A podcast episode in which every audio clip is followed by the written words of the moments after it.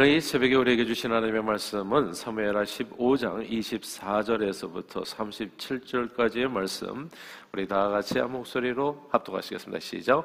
보라 사독과 그와 함께한 모든 레위 사람도 하나님의 언약궤를 메어다가 하나님의 궤를 내려 놓고 아비아달도 올라와서 모든 백성의 성에서 나오기를 기다리도다.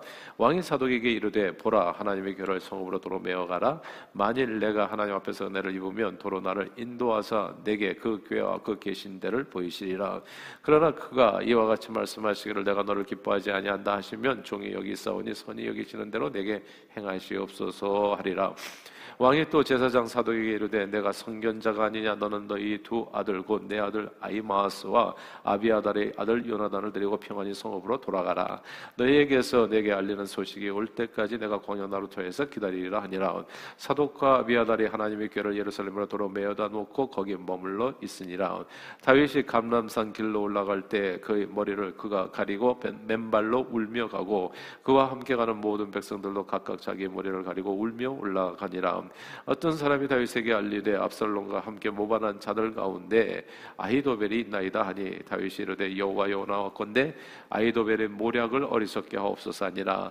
다윗이 하나님을 경배하는 마루턱에 이를 때에 아렉 사람 후세가 옷을 찢고 흙을 머리에 덮어쓰고 다윗을 맞으러 온지라. 다윗이 그에게 이르되 내가 만일 나와 함께 나가면 내게 누를 끼치리라. 그러나 내가 만일 성읍으로 돌아가서 압살롬에게 말하기를 왕이여 내가 왕의 종이니이다. 전에는 내가 왕의 아버지의 종이 종이었더니 이제는 내가 왕의 종이다 하면 내가 나를 위하여 아히도벨의 모략을 패하게 하리라. 사독과 아비아달 두 제사장이 너와 함께 거기 있지 아니하냐? 내가 왕의 공중에서 무엇을 듣든지 사독과 아비아달 두 제사장에게 알리라. 그들의 두 아들 곧 사독의 아이마스와 아비아달의 요나단이 그들과 함께 거기 있나니 너희가 듣는 모든 것을 그들 편에 내게 소식을 알릴지니라 하는지라. 다윗의 친구 후세가 곧 성읍으로 들어갔고 압살롬도 예루살렘으로 들어갔더라. 아멘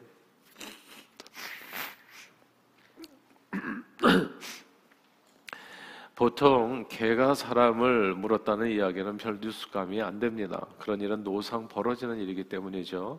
아, 그런데 사람이 개를 물었다면 이게 아, 뉴스가 됩니다. 그리고 사람이 개를 문 정도가 아니라 개를 물어서 죽였다면 더 큰 뉴스가 되겠죠. 왜냐하면 이건 정말 드문 일이기 때문입니다. 아, 조선 500년 역사에 마치 사람이 개를 물어 죽인 것 같이 모든 사람을 깜짝 놀라게 할 사건이 하나 있었습니다. 1762년 영조가 아버지 영조가 아들 사도세자를 세자 폐위하고 뒤주에 가두어 죽인 사건입니다. 얼마나 아버지가 아들이 미웠으면 그랬을까요? 얼마나 아들이 믿었지 않았으면 그랬을까요? 가끔씩 여러분들은 어떠십니까? 자녀들이 정말 밉다 생각하는 순간이 있으신가요? 근데 그래도 그 정도는 아니지 않겠어요? 근데 원래 사도세자는 영조가 41세 늦은 나이에 어렵게 얻은 아들이었거든요. 아버지 영자, 영조는 큰 기대를 가지고 자식을 키워서 세자 나이 15살 때부터 대리 청정을 하면서 자기는 이제 정치일선에서 물러나고 이제 선왕이 된 거죠. 그리고 아들에게 이제 왕위를 물려주는 대리 청정으로 이제 정치를 이제 가르치려고 했었습니다. 그런데 이렇게 어, 아버지 영조는 정말 자식을 사랑하는 마음으로 최선을 다해서 자, 자식을 정말 이렇게 위대한 왕으로 키우기를 원했는데 이게 잘 안 된 거예요. 아버지 뜻대로 잘 안 돼. 자식이. 그리고 당시의 정치 상황이 좀 노론과 소론으로 이렇게 아, 파로 나뉘어져 가지고 거기에 이제 왕이 세워져 있다 보니까 이쪽 저쪽에서 왕을 중심으로 힘겨루기가 이루어지면서 이제 아버지 뜻대로 잘 안 되며 아, 그 사이에서 이제 아들과의 사이가 이제 점점 벌어지게 된 겁니다. 그러니까 아버지가 볼 때 아들이 너무 이렇게 자꾸 이렇게 이런저런 부분에서 너무 모자란 거예요. 아버지 눈에 볼 때는 아버지는 나이가 많으시잖아요. 41세. 아들하고 나이 차이가 많이 나고 경험도 차이 나고. 그러니까 아들이 뭐든지 믿업지가 않은 거예요. 그러니까 아들을 만날 때마다 꾸짖는 일이 많았어요. 너 이래서 되냐? 이렇게 이것도 잘못하지 않았냐? 그러니까 계속 이 사도세자가 꾸지람을 맞다 보니까 계속 이렇게 위축을 당하는 거예요. 그러다 보니까 이게 이 모든 일에 자신감을 잃어버리기 시작하게 되고 그러다 보니까 더 혼나는 일이 많아지게 되고 그러니까 아버지에게 혼나면 왕에게 선왕에게 이제 이렇게 예, 이제 선유가 돼가지고 이제 그 다음에 왕이 될 사람이 자꾸 이렇게 혼나게 되니까 이런 이제 이게 일반적인 가정에서 부모와 자식 간에 혼나도 이제 이게 좀 쉽지 않은 관계인데 이게 왕이거든요. 예, 조선의 왕들. 아, 그러다 보니까 이거 혼나면 또 석고대제라고 하고 또 그 죄를 물어가지고 아들이 잘못했습니다 하면서 또 엄동설안에도 또 무릎 꿇고 앉아 있어야 되고 이제 이런 일을 자꾸 꾸지람을 당하니까 많이 이렇게 겪게 되는 거예요. 그러면서 정신이 이제 이상해지기 시작했던 겁니다. 건강도 많이 상하고 정신적으로 너무 스트레스 받다 보니까 일종의 포비아 같은 게 생겨가지고 공황 증세가 나타나기 시작한 거예요. 근데 또 이렇게 되니까 또 악순환이에요. 그런 모습 자체가 또 정상이 아니게 보이니까 또 아버지는 또 믿었지 않게 된 거예요. 그것도 그 모습을 이용하는 신하들이 있었고 아, 그래서 아버지에게 반기를 들고 영모를 꾀했다는 누명을 쓰고 폐위당하게 됩니다. 뒤주에 갇혀서 죽게 되지요. 그 뒤를 이제 세 손이 있게 된다는 잘 아는 얘기일 겁니다. 영조대왕은 조선 후기를 중흥으로 이끈 아주 명군이었지만 한편으로는 아들을 경계해서 뒤주에 가두어 죽인 비정한 아버지가 되었습니다. 그러나 이런 일에 이렇게 정말 큰 뉴스가 된 이유는 아들이 아버지를 해한 것이 아니라 아버지가 아들을 내리 사랑인 아, 아버지가 아들을 더 사랑하는 사람이 근데 덜 사랑하는 사람을 죽인 사건이기 때문에 그래요. 내리 사랑이라고 자식 이기는 부모 없다는 이야기 하잖아요. 자식은 부모를 버리고 부모를 떠나고 자기가 살고 싶은데 마음대로 가서 살아요. 자식들은 가만 보니까 그래요. 내가 하고 싶은 거 다 하면서 살아. 예. 그리고 그렇게 그리고 부모의 마음을 자식은 그냥 쉽게 아프게 해요. 근데 부모는 자식을 버리고 아프게 하기가 어려워요. 이게 참, 예. 이게 딱 하나만 생각해봐도 그래요. 부모에게, 부모가 자식에게 노상 밥을 사주는 거는 아무런 어려움이 없어요. 자식도 아무 부담 없이 그냥 이, 저기 식당에 가서 밥 먹잖아요. 아무 부담 없이 먹고 나갑니다. 그냥 부모가 예, 밥을 사야 돼요. 그리고 부모도 그렇게 부담스러운 게 아니에요. 당연, 당연하게 생각이 돼요. 그런데 이상하지 않아요. 자식이 사주는 밥은 왠지 1년에 한두 차례, 어머니 날, 아버지 날, 또 생신 날, 이상이 되면 안 될 것 같아요. 그때 먹는 것도 껄끄러워. 참. 보통 내리사랑이라고 자식 이기는 부모는 거의 없어요. 자식과 부모가 갈등을 하게 되면 부모 마음만 시커멓게 멍들어가고 자식은 그다지 타격 입은 것 같지 않아. 조금 지나면 또 자기 세상에. 오늘 본문은 이스라엘 왕인 아버지 다윗과 왕자인 아들 압살롬이 정멸 충돌하는 내용입니다. 압살롬은 오랜 세월 뭐가 그렇게 아버지에게 속이 상했었는지 아버지를 속이고 그냥 자기 행동들이 있었는데 자기 행동은 전혀 생각하지 않아. 예.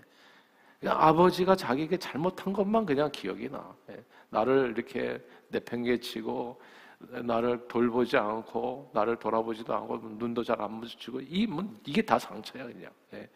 그러니까 이게 그냥 원한으로 가득 차가지고 와신 상담하듯이 아버지가 무슨 원수냐고요. 근데 압살롬은 오랜 세월에 아버지를 마치 원수 삼아가지고 아버지를 속여서 백성들의 마음을 다 훔치고 다윗 왕의 신하들을 자기 편으로 만들어서 자기 정치 기반을 든든하게 다집니다. 그리고 때가 되면 헤브론에서 쿠데타를 일으켜요. 군대를 이끌고 예루살렘을 향해서 달려옵니다. 자식이 아버지 목에 칼을 겨누는 겁니다. 그때 다윗은 웬일인지 아들과 싸우려 하지 않아요. 조선의 왕 영조는 아들 사도세자가 자기 뜻대로 움직이지 않는다고 그를 영모로 모아 뒤주에 가두고 죽였는데 이스라엘 왕 다윗은 여전히 권세와 능력과 충성된 신하들과 백전 노당들을 보유하고 있었음에도 불구하고 자기를 치러오는 아들에게 예루살렘 성을 순순히 내주고 아들과의 싸움을 피해 도망길에 오릅니다. 만약 다윗이 아들 압살롬과 싸워서 한번 생각해 보십시다. 다윗이 압살롬과 싸워서 힘으로 아들을 눌러서 승리하고 영목제를 물어서 아들을 죽였다면 다윗이 행복했을까요? 아, 아들을 이겼다면 행복했겠어요. 그게 뭐가 행복했겠어요? 그런데 큰 뉴스감은 됐겠죠. 다윗도 영조 모양으로 이스라엘 역사상 가장 비극적인 사건 하나 만들었을 겁니다. 자기 권자를 지키기 위해 아들을 자기 손으로 죽인 왕. 바로 그 사람 됐을 거거든요. 영조 이야기가 또 이스라엘 왕. 거기에도 또 있었을 거예요. 그러나 자식 이 기는 부모 없다고 다윗은 아들과 싸움을 할 수가 없어요. 그 싸움을 피해서 슬피 울며 도망갑니다. 이게 무슨 죄 지은 사람 같아. 자식 앞에만 서면은 이상하게 내가 무슨 전생에 전생에 우리는 얘기할 수가 없는 적이지만 내가 뭘 그렇게 잘못했나 얘한테 예. 그런 순간들이 있어요. 진짜. 예. 그러니까 이 자식이 이렇게 대항하고 달려드니까 눈물밖에는 안 나오는 거예요 이게. 아들과의 싸움을 피해서 오늘 본문에 슬피 울며 도망을 갑니다. 다윗을 따르던 사람들도 죽으니 싸울 마음이 없으니까 의지가 없으니까 어찌할 수 없이 병장계를 챙겨서 그냥 함께 고개 숙이고 피난길에 다 죄인이 돼, 다 죄인이. 상대와 싸울 힘이나 지력이 없어서가 아니라 싸우려는 의지가 없으니까 얘를 이겨봐야 무슨 소용이 있냐고요, 도대체. 예. 아버지가 자식을 이겨봐야. 별 수가 없어요. 이 전쟁은 이길 수 없는 전쟁이에요. 전쟁에서 이기려면 자식을 죽여야 되는데 그건 천륜을 저버리는 행동. 자기 자식을 죽일 수가 없다면 이 전쟁은 오직 부모가 죽어야만 끝나는 전쟁. 다윗은 진짜 일생의 일대의 위기를 맞이하게 됩니다. 이길 수 없는 전쟁을 치르게 된 거예요. 그런데 자식에게는 부모 없다고 100%질 수밖에 없는 아들과의 전쟁에서 놀랍지 않습니까, 여러분? 다윗이 이겨요. 승리합니다. 이 전쟁은. 저는 자식들과 오늘날에도 전쟁이 부모와 자식 간에 계속 모든 가정에서 벌어진다 생각해요. 또 이제 뭐 영적인 전쟁이든지 뭐 이렇게 이 세상에서의 어떤 이런저런 이슈로 이렇게 갈등을 빚든지 전쟁이 있어요. 오늘 본문 엄청 중요합니다. 그 전쟁에서 어떻게 승리할 수 있는지를 이야기해 줘요. 어떻게 하면 내 자녀들을 다 내 삶도 지키고 중요한 거는 내 삶도 망가지거든. 네. 내, 내 다윗과 다윗의 아내와 다윗을 따르는 모든 사람의 삶이 깡그리 망가질 수 있는 순간이거든요. 이 자식과의 갈등으로 인해서. 근데 이런 진짜 이길 수 없는 전쟁의 승리를 다윗이 거두게 된다고요. 그 놀라운 비결이 오늘 본문에 나와요. 26절입니다. 함께 읽겠습니다. 26절 시작. 그러나 그, 그가 그와 같이 말씀하시기를 내가 너를 기뻐하지 아니한다 하시면 종이 여기 있사오니 선이 여기시는 대로 내게 행하시옵소서 하리라. 아멘. 여기서 그가 뭐예요? 하나님.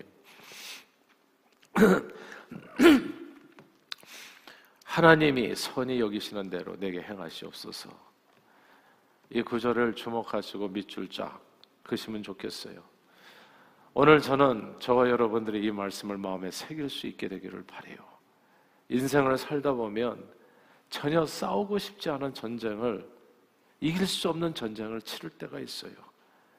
사랑 더 많이 하는 사람이 결국 지게 되더라고요. 싸워봐야 뭐하겠어. 이건 내가 결국 진 싸움이에요. 이길 수가 없어. 예. 전혀 싸우고 싶지 않은 전쟁, 싸울 의지가 그냥 일도 없는, 그냥 이거는 그냥 진 거예요, 처음부터. 예. 해봐야 소용이 없어요. 자식과의 갈등, 분쟁이 그래요. 그 종류 중에 하나입니다. 그리고 부부간에도요 어떤 사람이 지냐면 더 사랑하는 사람이 져요. 예, 이길 수가 없어. 왜냐하면 더 사랑하는데 그럼 헤어져야 되는데 나는 헤어질 수 없는데 그러면 상대방 말을 다 들어주게 돼 있어요. 근데 그렇게 들어주다 보면 또 내 삶은 또 망가져. 예. 그럼 이런 싸움은 어떻게 이길 수 있냐고요. 그 이기는 비결이 되니까요. 예. 자식들과의 갈등이나 내가 더 사랑하는 사람들과 이렇게 문제가 생겼을 때 어떻게 그 이 선한 싸움이죠. 네. 어떻게 이길 수 있는가? 부모는 자식을 사랑하기에 자식을 이기고 싶은 생각이 눈꼽만치도 없어요. 그냥 하나의 소원이 있다면 그저 자식이 잘 되기만을 원하는 겁니다. 근데 자식이 부모를 마치 원수처럼 생각하고 달려들 때는 그럼 어떻게 해야 되냐고요. 예. 다윗은 눈물을 흘리며 하나님이 선이 여기시는 대로 내게 행하시옵소서. 그렇게 기도했어요. 오직 하늘 아버지 뜻대로 행하시옵소서. 주님께 그 전쟁의 모든 내용을 맡겼습니다. 근데 이 기도를 잘 들어보세요. 이 기도는 예수님이 한 기도하고 똑같아요. 겟세만에서 동산에서 예수 그리스도와 온 세상 사람들과 전쟁에 붙은 거예요. 세상 사람들이 예수님을 죽이려고 해. 예수님이 목에 칼끝을 거둔 거예요. 이 싸움에서 예수님이 지겠어요. 열두 영도 더 되는 천군 천사 가지고 다 죽일 수 있어. 예수님은 무조건 이겨요. 근데 그 싸움을 이겨봐야 무슨 소용이 있겠냐고요, 주님 앞에. 그러니까 주님은 이렇게 기도했어요, 겟세만의 동산에서.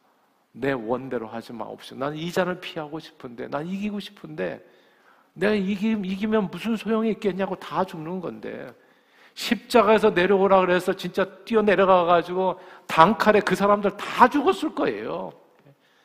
근데 그 사람들 다 죽인다고 주님 앞에 무슨 유익이 있냐고요. 내리사랑인데. 하나님이 우리를 더 사랑하시는데. 기도의 능력이 있습니다, 여러분. 기도 시간은 타협하는 게 아니에요. 저는 알았어요. 하나님은 나한테 무조건 진다는 거. 왜냐하면 내가 하나님을 사랑하는 것보다 나는 하나님 앞에 칼끝을 겨룰 수 있지만 하나님은 절대 내게 할 수 없다는 거. 내가 그걸 예수 십자가에서 알았거든요. 그러니까 이 새벽을 깨우면서 기도하는 게 그딴 게 아니에요. 하나님의 약점을 알았거든요. 하나님의 약점은 하나님이 나, 나를 내가 하나님 사랑한 것보다 더 사랑한다는 거. 이게 약, 약점이에요. 그러니까 하나님은 나한테 질 수밖에 없다고요. 기도로. 그러니까 예수님은 우리를 이길 수가 없어요. 그러니까 어떻게 했어요? 그냥 기도로 하나님 앞에 맡긴 거예요. 그러니까 승리한 겁니다. 승리가 뭔 줄 아세요? 부모도 살고 자식도 살고 가정도 사는 거. 모두가 사는 길입니다. 오늘 이 말씀을 꼭 기억하면서 전쟁을 이기려고 하지 마시고 하나님 앞에 맡기셔서 진정한 승리를 거두시는 저와 여러분들이 다 되시기를 주 이름으로 축원합니다. 기도하겠습니다. 사랑하는 주님, 예수님은 이길 수 없는 전쟁, 이겨와야 아무 소용이 없는 전쟁. 거기에서 주님은 십자가를 지셨습니다. 눈물을 흘리며 십자가를 지셨습니다. 그때 부모가 진 것 같은데 다시 승리했습니다. 다 살아났습니다. 오늘 다윗은 눈물을 흘리며 십자가를 집니다. 예루살렘을 순순히 내어주고 이길 수 없는 전쟁을 이기려 하지 않습니다. 도망을 칩니다. 그러나 도망친 게 아니라 모든 것을 하나 옆에 맡깁니다. 하나님 내 아들을 주님이 책임져 주세요. 하나님 내 영혼을 주님이 책임져 주세요. 나는 자식과 싸우고 싶지 않아요. 하나님 나는 내 아들을 사랑합니다. 살려주세요. 그리고 저도 살려주세요. 모든 것을 주님 앞에 맡기고 그리고 주님 앞에 맡기고 그렇게 기도했을 때 하나님께서는 이 이길 수 없는 전쟁을 선하게 마무리해 주셨습니다. 바로 이런 놀라운 하나님의 은혜를 우리도 삶 속에서 경험하는 저희 모두가 되도록 축복해 주옵소서. 예수 그리스도 이름으로 간절히 기도하옵나이다. 아멘.